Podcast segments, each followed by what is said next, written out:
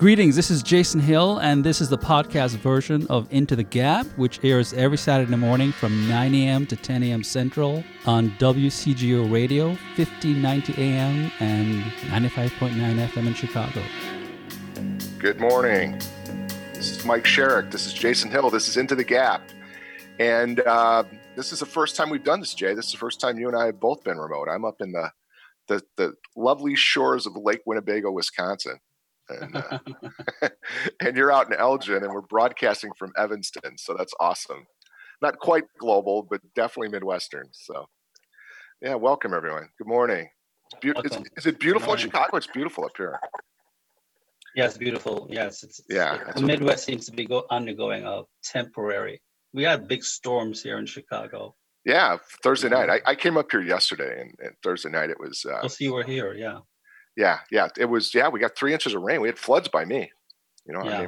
yeah, yeah. So good to see you, man.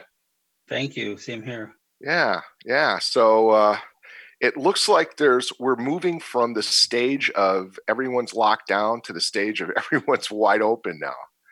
And uh, and it's and I know there's some things you wanted to bring about it. And and there has been kind of this uh, you know, I, I'm up here in Wisconsin right now, and and uh, Thursday, they the Supreme Court overrode the governor and uh, you know rescinded the stay-at-home order, and so Thursday it just went up for grabs. I mean, there were hundreds of people in bars and, and saloons, and then next door the bar would be closed because the owner didn't know what to do, so it was being left up to the individual owners, and it didn't go well, so they pulled it back and they shut everything down again Thursday night, and then Friday again they opened it up again, but um, they're looking for some guidance and it's it's kind of chaotic. Nobody knows what to do. I was at a i went last night to pick up some food from this uh, kitchen for lack of a better word. It's a tavern restaurant kitchen you know?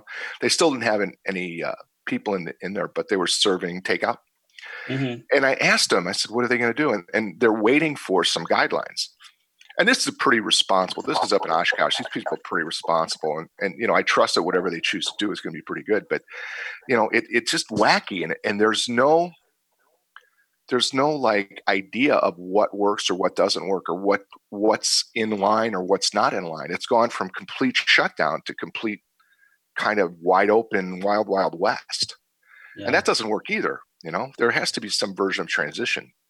So yeah. I know there were some some ideas you had and some things you want to talk about about that.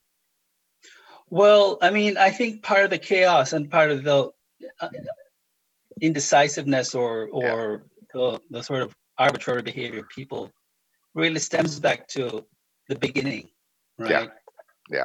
That is the absence of a goal from mm-hmm. this from from the from this issue arose back in January. Yeah. Uh, the government really should have had before you can have a plan you need to have a goal. Yeah. And we should have had the goal and the goal should have been either you know mitigation or which is to slow down the virus yeah. the spread of it over time so that our healthcare system doesn't become overwhelmed at all. Yeah. Or suppression which is to eradicate the virus yeah. to save lives. Yeah. And um and this should have been uh, addressed i think from yeah. Early as January. Um, we should have had.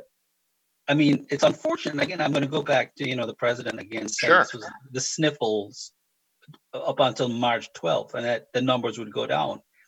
I think that you know Dr. Rick Bright, the the deputy, former deputy assistant secretary of health, who testified before Congress, yeah, uh, the the former former whistleblower who said that you know he had been warning from as early back as January mm-hmm. that precautions need to have been taken. That we should have had a plan of either are we going to mitigate this thing or are we going to suppress it?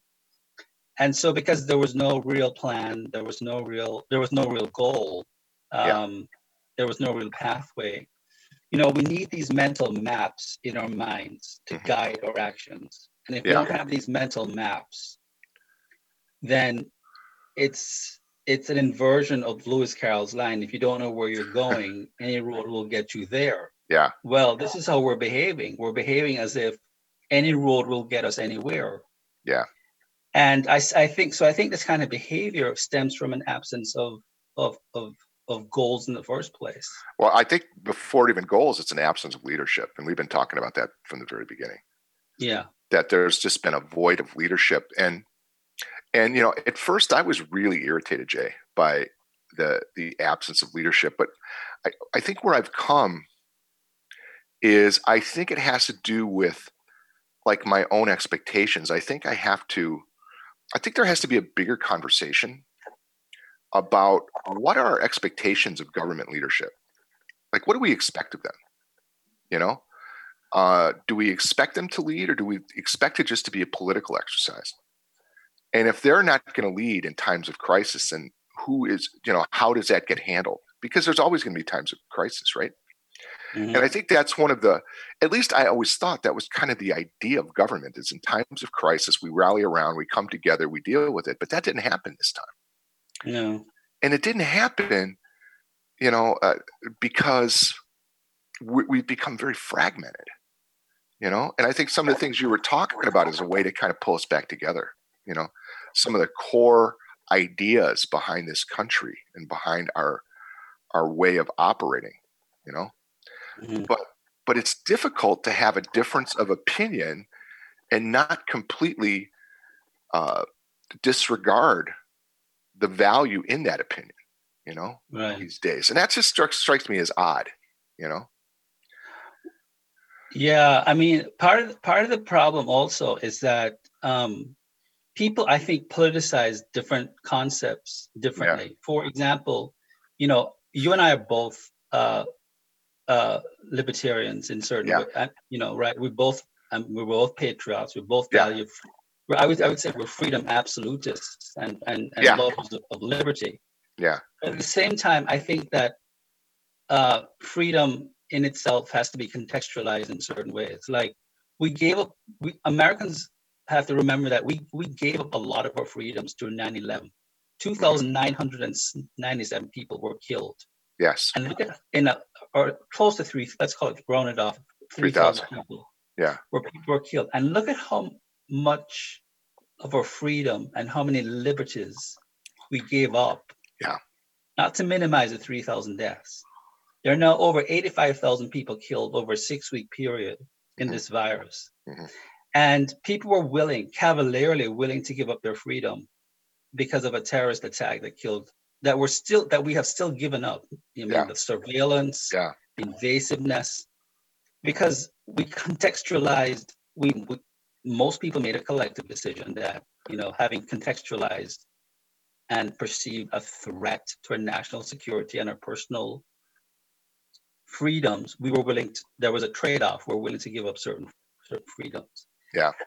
This is an invisible enemy that is attacking us. And um, I think that it has to be contextualized also that people have to be there there are certain people who I don't want to use the word freedom zealots because that's going to make me sound like um, I'm attacking freedom when I certainly am not. Yeah. But I think that there are people who are not contextualizing the situation. For and what do I mean by this? I was looking at the TJ Maxx uh, scenario. I think it was in Wisconsin where there were like 200 people in the Target store, most of whom were not wearing masks. Yeah. And and one woman said, "I want to have the freedom not to wear my mask." Yeah. And I, I thought about that, and I thought, you know, you could be asymptomatic, uh, and you don't know because there are just many ways in which people, the virus is manifesting itself in yeah. body aches and headaches without the traditional symptoms. And you know, there's also a way in which you're protecting yourself but you could also be spreading the virus and you don't know. Yeah. And there are just ways in which we need to rethink how we think about freedom and how we exercise our freedom responsibly. Mm-hmm. And um, and that's going to take some rethinking. Like freedom is not just this thing that we just run out in the world and unthoughtfully exercise. The, the way we exercise our freedom, especially when we're part of communities mm-hmm. require thought and thinking and and and and a sort of a concern for a fellow human beings. Oh, you know, you know, you hear what I'm saying? Absolutely. I, you know, with great freedom comes great responsibility. Freedom, you know, and not to be cliche, but freedom is not free. You know, unabashed, irregardless freedom can occur like a frat party. You know, yeah, those never end well. You know, yeah. I mean, there's a lot of hangovers.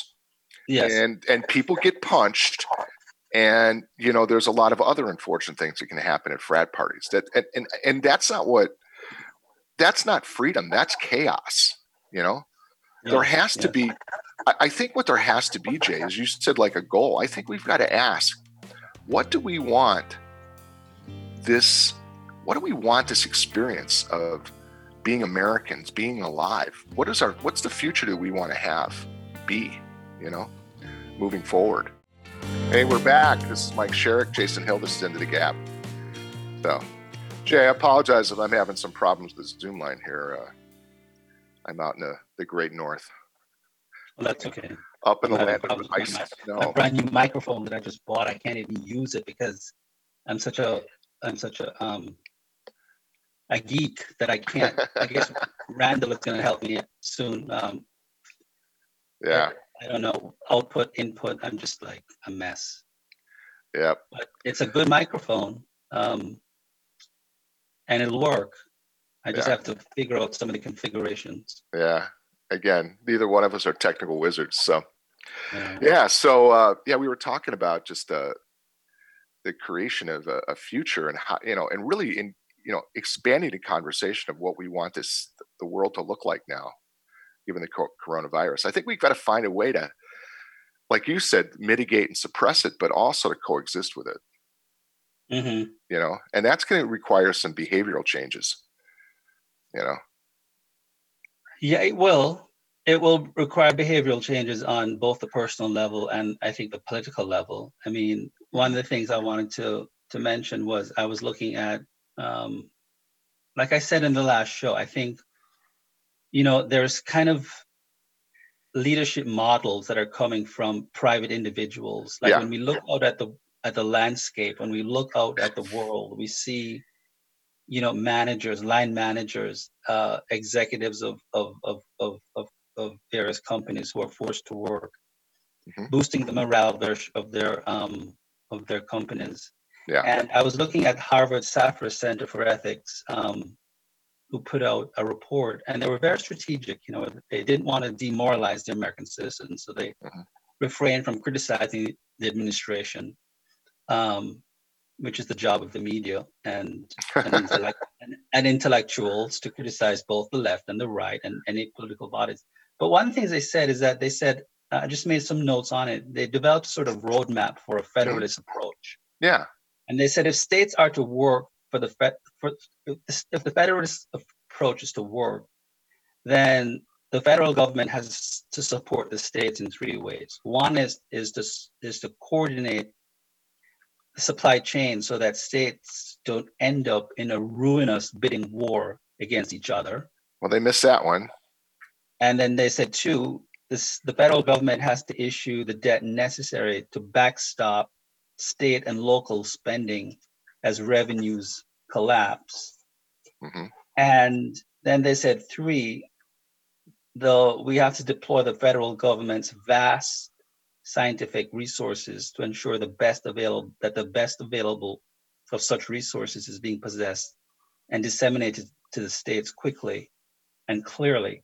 And I thought I liked all three approaches, but I thought mm-hmm. coordinating the supply chain so that states don't end up in a bidding war against each other was very very good because I think that's that's what that's what we're seeing happening. Yeah. And in order to achieve some sort of equity, because you know nobody's talking about like Puerto Rico, which is on the brink of. I mean, Puerto Rico is like not even mentioned. That that Commonwealth of ours is is on the brink of bankruptcy. Mm-hmm. You know, I mean, how do you deal with a poor state like Mississippi uh, versus um, more you know wealthy states like let's say Colorado. Yeah. Um, you know, uh, so in order to sort of, I mean, we're talking about citizens here, yeah. all taxpaying citizens who did not invite this pandemic on themselves through no vices of their own. Correct.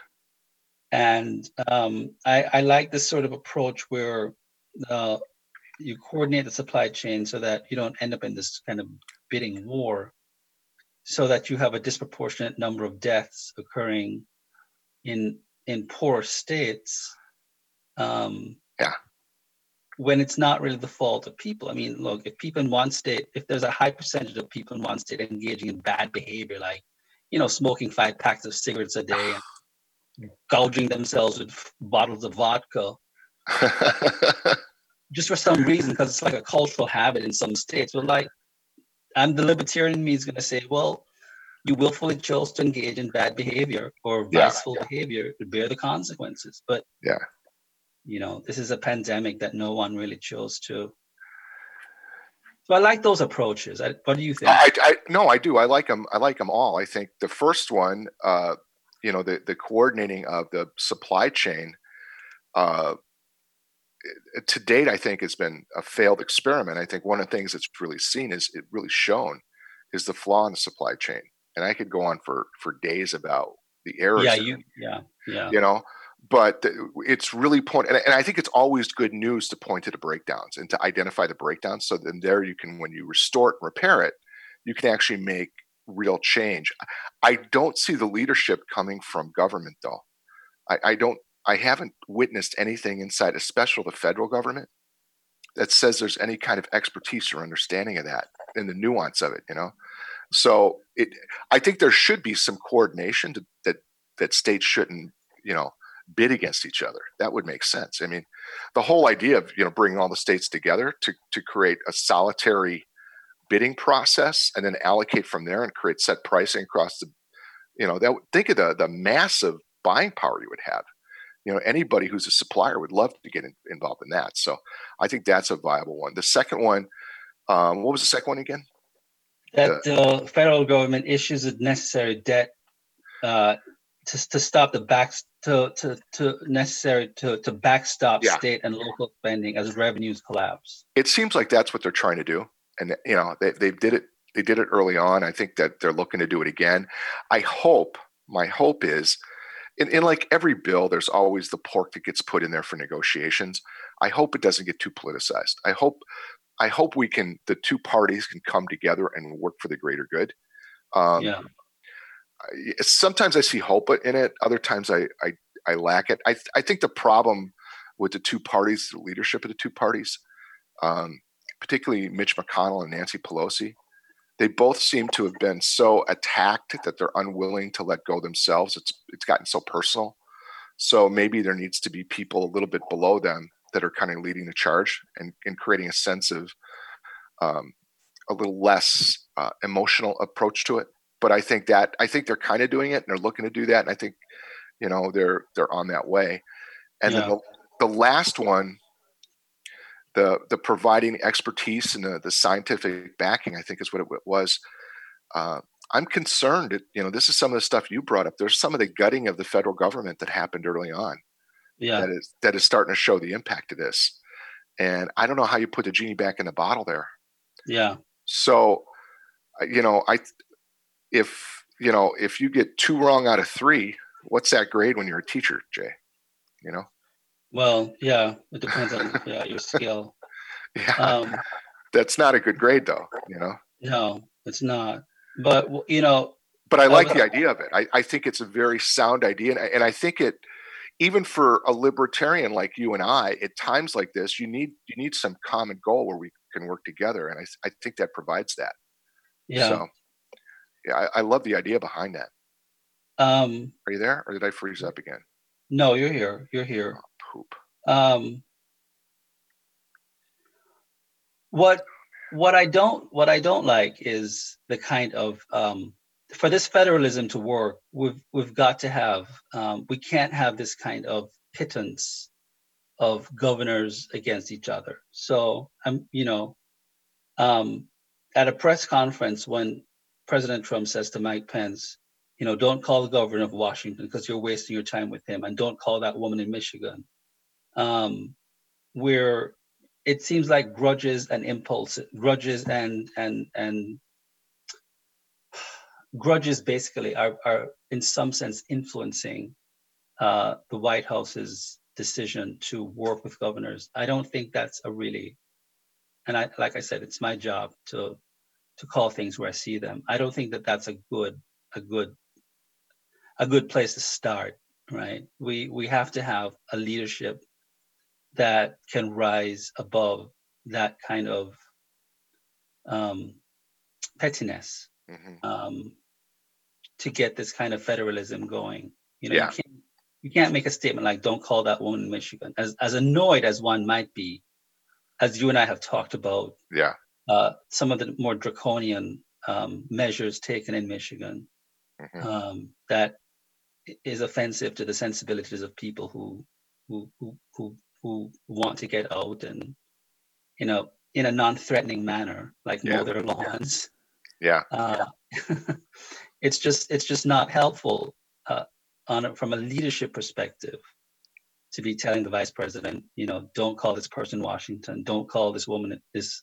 Well, she has a name, by the way, uh, but don't call this woman in in in um, in Michigan. Um, yeah. I mean, we can't. We the the the executive branch can't be can't be pitching um, governors uh, or can't be conducting itself in that in that sort of manner. It has to rise above personal grudges and party grievances.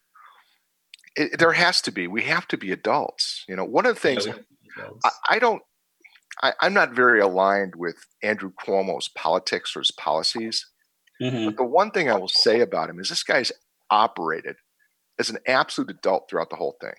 You know, yeah he's he's operated above the fray. He's he's gotten away from name calling. He's gotten away from um, blaming, and he's just looking what he can do. And he's in the most difficult situation of any governor in the state in the country. And yeah. I don't know if he's done good or bad, but what I will say is he's occurred to me to operate in a condition of leadership.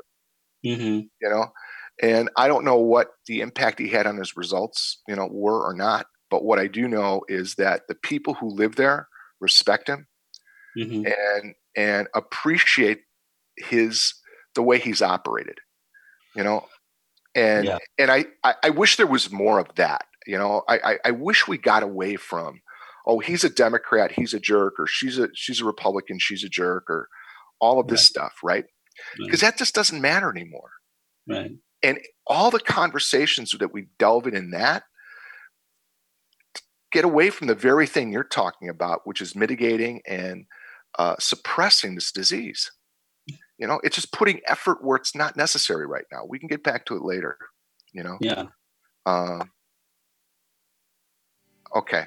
Yeah. I, am just yeah. So anyway, when we come back, we're gonna we're gonna look at um, like how do we how do we really move forward in this and I'd love to get your ideas on this, Jay, and what you think, you know, what the next steps are, because even in Illinois, I think they're reducing some of the, the lockdown stuff this weekend, right? In some of the different yeah. areas. Yeah.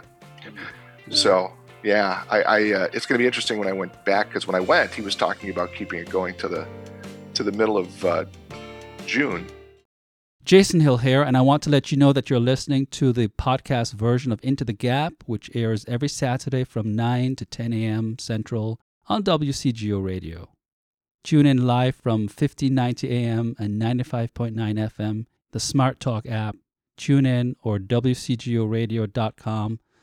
The podcast is available from Apple Podcasts, Google Play, Stitcher, Spotify, TuneIn, and iHeartRadio. Find it, rate it, and subscribe. If you'd like to get in touch about the show or inquire about sponsorship opportunities and rates, please reach out to my co host Mike at Mike Sherrick at gmail.com.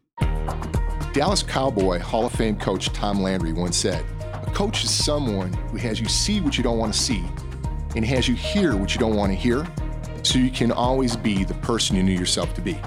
Hello, I'm Mike Sherrick, founder and president of the Mike Sherrick Group and Mike Sherrick Coaching. We are an executive coaching and leadership development organization with offices in Berwyn, Illinois and Oshkosh, Wisconsin. Successful organizations begin with the self awareness and authenticity of its leaders. And in today's world, we are all leaders. If you or your organization has a big vision, or you know there's another level you can go to, please give us a call at 630 643 6336. If you're one of the first three people who call us today, you will be eligible for a free IMX leadership assessment and debriefing, a $550 value free to you and your organization. So give us a call at 630 643 6336 and take it on. Hey, we're back. This is Mike Sherrick. This is Jason Hill. This is Into the Gap, WCGO Chicago.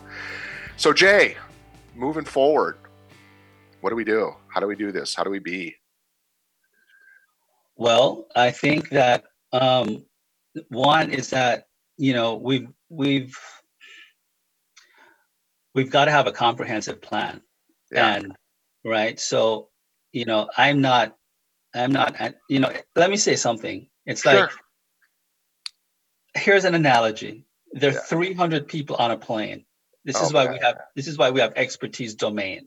Yeah. There are 300 people on a plane and there are two pilots in a cockpit. Yeah. And these 300 people on the plane are all free to have their opinions about how the plane should land. Right. And they're free to have those opinions. Yeah. But there's there are only a number of ways in which that plane can land, and only two people on that plane are have an idea or know how that plane should land. And it's those two people in the cockpit. Yeah. So I think there needs to be a we need to stop this this bad mouthing of the so-called experts because nine months, eight, six months ago, this virus, or eight months ago, this virus did not exist in a human body. Yeah. And it's very, very difficult from a scientific point point of view to, to, to develop an expertise in a in a virus that did not exist in the human body. It's going to take a long time. No. So there are a lot of scientists out there who are working their butts off yeah. to develop an expertise domain. And there has to be a, a coordinated effort between the, the policymakers, the government, and these scientists. And it's time to stop demonizing, the, and I'm talking about the government and government officials yeah. and cert, a certain segment of the American people who are suspicious of science wow. and and, ex, and experts to stop demonizing these scientists, right? And and work in tandem and stop talking about Dr. Fauci as a demon and, and as evil and, and all these scientists, because that's the only way that we're going to come up with a comprehensive plan for finding a vaccine. And when that vaccine is found, we need to find a way to not just fill it, but to make it, to distribute it, to administer it in a way that is fair and equitable. And we're we're not there. We sh- so how do we go forward? We need to we we had a two window when President Trump declared a national emergency. Mm-hmm. We had a two window of opportunity, and as and as and as far as I'm concerned, that two window of opportunity, that lockdown period, mm-hmm. as as as as Bright said, is you know he basically said that it's it's uh it's a pause button. It's a pause button to come up with a plan of where do we go from here? What's the next yeah. strategy? It's not it's it's not and it's not uh, just a, a waiting period. Yeah. And we've we've got to develop a national comprehensive plan about the the the worst case scenario about the fall and the winter when and i'm listening to the to the experts around the world not Yeah. just the, you know the hand selected experts that we listen to on the tv but when this thing comes back with a vengeance and it's all in all likelihood it's going to come back with a vengeance in the fall and and the winter Mhm. you know we at this moment need to be developing a strategy for how to fill that vaccine, how to make it, distribute it, administrate it. There is no comprehensive plan right now. So we're going to be screwed. We're going to be up the creek when that Jay, happens. What do you say about so the con- the concern I have with and and, and I'm somewhat critical of Doc- Dr. Fauci. I find him to be uh, a very difficult person to listen to and a very difficult person to trust. And the reason is is early on there were all these predictions about millions of dead and hundreds of millions of people infected and it's not even come close to that. This disease has been horrible. Mike, are you back? Uh, yeah, I'm back. I'm sorry. Okay. The, the Zoom thing keeps bouncing out. It's better than Oh. porn no, porn Oh, jumping. so, you- so Yeah. you were that's okay. You were saying that that the the ex- exa- exacerbated numbers Yeah. sort of annoy you. Well, what it does, it it it it creates a lot of fear and panic, right? And and then when it doesn't show up, it creates a credibility gap. So then I don't know. It's like the boy that cried wolf, right? And it's it's it, it's like it's treating the, the American people as they can't handle the truth. And I think that's the danger. The, the problem, I don't know who to believe. I don't know who knows what they're talking about. I don't but trust. Mike, yeah. Mike, the boy crying wolf acts yeah. with absolute forethought of malice, with okay. an intention to deceive, with an intention to play chicanery, and acts with the intention of being a mischief maker. I don't think any of these scientists put forward 2 million or 350. I think they're looking honestly at the ravaging, deleterious effects that this, and they're just, they're mistaken. This is this this is a virus that does not behave with a kind of consistency and predictability. There's no doubt. Viruses have behaved with. Well, th- th- so then what I would they're all they're, they're often their judgments. And I think the public has to grant them some kind of latitude and, and, and trust and know that these people are not witch doctors, but they're, they're, they're not, they're not, they're not either Attila the Hun, right. you know, battering the witch doctor into giving them results that they want. These people are credible, mm-hmm. hardworking people who have mankind or humankind at interest I'm not questioning their intention. Okay. Yeah. I'm t- I'm questioning. Um, I don't think we've ever seen anything like this. Yeah. So all I'm looking for is someone to come and say, "Listen, we made a mistake. I thought it was this. This is what we were looking at. You know, talk to us, educate us. You know." But what I'm seeing is this constant moving of the goalposts, constantly changing here and there, no cleaning up of the errors and mistakes in the past no no no acknowledgement of i don't know you know part of part of like discovery of science is like we don't know this is a this is a theory this is where we're looking at this is where we're going with it just that i mean i would really appreciate that i don't i'm not that tied to results i really want to look at the process and understand what they're thinking i'm more than willing to trust someone but i'll be honest with you i look at some of the stuff with dr fauci and it just you know, I, don't know. I, I don't want to talk about him because I have I have very little trust in him because he gets paid by too many people, and I don't. Well, he's he's in fear of his job. He's under threat to say what the administration wants him to say. It's just like Dr. Rick Bright, right? Yeah. He's he was he was the, the deputy assistant secretary of health. Uh-huh. He he he he gets fired because he refuses to endorse efforts to push a very very dangerous drug. Yeah right? That has killed hundreds of people yeah. who have tried it under the recommendation of the White House with no testing. Yeah. And he refuses as a responsible doctor. And what? He gets fired.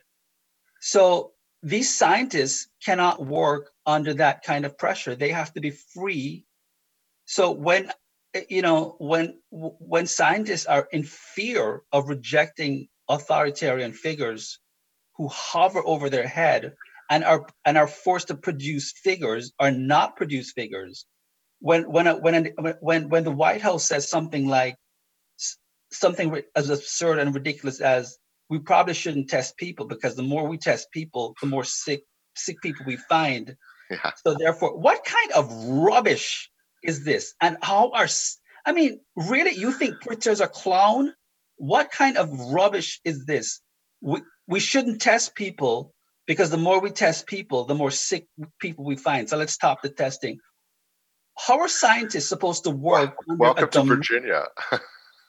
under how are scientists supposed to work under? And you expect scientists to really do their work properly under these kinds of conditions? Listen, there, there's no excuse for that. And the, and the truth of the matter is, as especially as a scientist, you cannot alter your findings and you can't alter your your position strictly because of it, it may put your job at risk it, there, there becomes a, this personal stand I've, I've been fired a couple of times for stating the truth and taking a stand and and it, there there comes a time that it's like what's more important, your career or the thing you're committed to? And and that's the question I have, you know? And and I don't there there are no right answers here, Jay. There there are absolutely no right answers. There's just that's what I'm looking for. I'm looking for character. I'm looking for you know people to stand up. If everybody if if if Trump is as horrible as everyone says he is, if everyone would stand up and say, "Listen, this is the way the guy is," you know, there there would be there would be pushback on him that would require him to change or move out or something. But and I and it kind of looks like it's kind of getting there. But that that's that's how change occurs. It begins with character. Well, I think Dr. Bright's testimony before Congress mm-hmm. as a whistleblower was a show of leadership and of character. Absol- absolutely. No, right? absolutely. I wonder how much too was, you know, bitterness because he's, you know, he's butthurt because he got fired. You know, these positions are cool. And and it's a tough it's a tough tough thing to get into you're you're in a position of authority and influence and it's it's status and it's cool and then you you've got your own character that you stand for and then you're told to do something that's aberrant and you got to make a choice. This is this is called being an adult. And in times of crisis that's what happens all the time. And it's it it it's and there's no rule book on how to do it. And all there is to do is you deal with one's personal integrity. I applaud dr Bright i did i didn't i didn't um, watch the the hearing, but I applaud that he he came there, and I trust that he spoke his truth, and that's all you can ask of anyone, you know. Yeah. And so, you know, I think that's what it's going to take. That the, the challenge I have with with Dr. Fauci is he does get paid by a lot of people. He's afraid of losing his job, and he's a windsock, and I don't I don't know where he stands one day from the other. He gives these to me they're they're very ambiguous answers, and he's in a position of a tremendous amount of influence. So, anyway, that's my soapbox on it, but yeah, and I, you know, and, and and I'm so disappointed in the way that the federal government's operated. We really need leader, leadership, and it's not there. No. So when we come back, let's talk about it because I want to get your take on, on what's going on there because you've got a lot of opinions about that and your, your position's changed and I think it's valuable. And I think I'd like to, to share that. Okay. So Jay, we're talking about, uh, you know, the elephant in the room, I think, is um, the performance of the federal branch and the, the federal government. Yeah, I think so. And I think that um, there really needs to be, as I said, more more coordination between um, the federal government and the local states in terms of. Are you back, Mike? Yeah, I'm back now yeah, as as I was saying, I think that was Donald Trump's guys knocking me out because I, what I was going to say. I'm not a Donald Trump hater. Um, no, you're not. I, I, I am disappointed in how he's managed this whole thing, and and for lack, I, I mean, the, the, guy's never been in government before, and this is this is a uh, a once in a lifetime, once in a you know millennial type of event. And he's just woefully ill prepared and and and my guess is he he's pretty freaked out by the whole thing. And he's trying to uh, respond in the way he knows how as opposed to really rely on the resources around him you know? I, I think one of the things this demonstrates is every leader is is going to be pushed to the brink of their own capacity. And it's mm-hmm. at that point in time that's really the test like and how do you how do you do lead when it's beyond what you know and what your capacity is? Yet you mm-hmm. still have to lead you know? Mm-hmm. uh, and there's been there's been leaders in history that have stepped up. Abraham lincoln in the civil war right? Churchill, uh, churchill in world war ii general eisenhower in world war ii the, the whole collaboration of the allies in world war ii right? Yeah. that was a demonstration that's a demonstration of where you you give up your ego in service of the cause. And i haven't seen that yet and that's what disappoints me. Yeah. and and it's and it's an opportunity to go from being a guy to being someone who is renowned in history. Yeah. And um our guy hasn't hasn't got that yet. Yeah. and i don't know if he will right and i haven't seen anyone in government who's seen that the closest i've seen and again, I don't I don't agree with much of what he does, but you know, I have to acknowledge his op the way he's operated has been, you know, Andrew Cuomo. that's been the closest guy, you know. Yeah, here's the thing with Cuomo that I really, really like. I mean, I, I, I think he's been, and this is what Americans deserve. Yeah. This is what puts us apart from these nefarious governments like China, like Russia, mm-hmm. like Iran, Saudi yeah. Arabia, yeah. is that he's transparent. Yes, absolutely. He's not like he's not like the governor of Florida who wants who wants to hide the infection rates and the death rates. Go- governor Governor Cuomo is very transparent. He yeah. says, "Look, these are the. I'm going to be truthful. He's he's not guilty of hyperbole. He doesn't exaggerate, nor does he underestimate. He says these. This is the situation. It's dire, mm-hmm. right? And at the same time, he has the almost preternatural ability in the face of something that's quite serious mm-hmm. to inspire calm mm-hmm. and hope yeah but not false hope to his yeah. to his citizens yeah but i think transparency is very very important because we are not we're a dem- we're a constitutional republic yeah right we're a form of a democracy and the american people need to know we need we don't need one of the one of the first rides slides into fascism and, and, and rabid authoritarianism mm-hmm. is when our government begins to start hiding information mm-hmm. that we have a right to know. It, it's a mistake to think that all democracies that the public has a right to know everything and right. everything, right? right? There's things in national intelligence, or things in the military that we can't know because if we know, we can leak the stuff to our adversaries and undermine our national security. Well, but not only that, is we need to know. Yeah. No, absolutely. And, I, and, and I'm a big believer that leadership, one of the core elements of leadership, real powerful leadership, is transparency. Yes. And and what transparency does, it transcends the ego too. Yes. You know, if you have a transparent organization, there's not going to be a lot of ego and a lot of blaming going on. You know, you're going to be you're going to be working for a, a higher purpose, right. and it's easier for people to come together, and it's easier to work through divergent viewpoints yes. you know and and actually those divergent viewpoints can actually be the source of creativity and innovation thank you that's exactly what i was going to yeah. say yeah. yes when, that's exactly when, it you when know? you're transparent you yeah. open vectors of eh, creative creative you know Absolutely openings for people to find solutions. Yeah, and and so when you think about this country, you think about the incredible amount of brilliant people that have come from all over the world to work here. You think yeah. about the incredible amount of brilliant people that have come all over the world to study here. You think about the, the uh, near limitless amount of resources we have. Mm-hmm. You know, if anyone could put together a vaccine or a solution or some way to suppress this disease, it would be us. Yeah. But to do that, we got to get out on our own way and yeah. we got to put the egos away and we got to yes. stop blaming each other for heaven's sakes you yes. know and we got to begin to trust but we the only way we can trust is if we start telling the truth yes. and then we start showing you know and and, and exposing and, and owning the mistakes we've made listen part of transparency is it's messy yes you know part of the messiness and part of the and, and we've got to be able to be with mess at some level. I, mm-hmm. I, I, remember they had the, the morgue in new york right? And andrew cuomo was pointing to it. Right down the street from where he was you know from some people in new york. There was that one hospital in manhattan and they had the, the, the refrigerator trucks that horrible week and then what ended up happening, the media focused on that and not on anything else.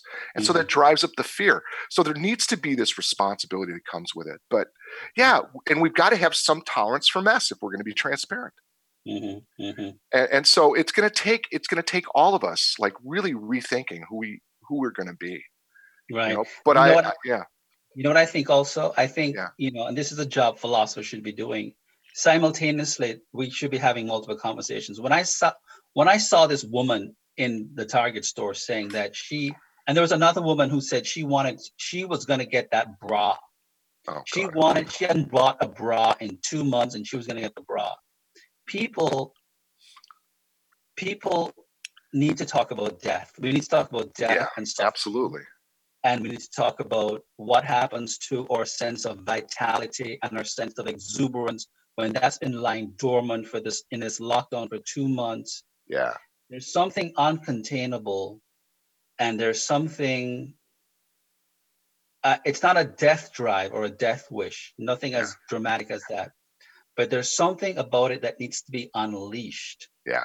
And when you get that outlet, when you have that that that just that tiny space when the lockdown ceases, yeah, it gets unleashed in sometimes irresponsible, reckless ways. Yeah. But if we if we if we can have these conversations about suffering and depression and death, yeah, and the absence of vitality, mm-hmm. and and what to do with that vitality and how to express that vitality. But what I'm seeing, you know, is a culture of cruelty emerging and a Yeah. culture of insensitivity. yeah, And all, and all people are talking about is the economy and money, money, money, money, money, which is important. Yeah. But we're not having the simultaneous conversation about the kind of anguish and suffering yeah, and- exactly. and and and what it, the cost to the to the the suppression of what is especially crucial to the American people, yeah, their unbridled exuberance and vitality and love of life. Well, you know, my biggest concern, and we're getting near the end here, but my biggest concern is the impact on the children. Yeah, exactly. You know, like the way to deal with a problem is you shelter in place. You know,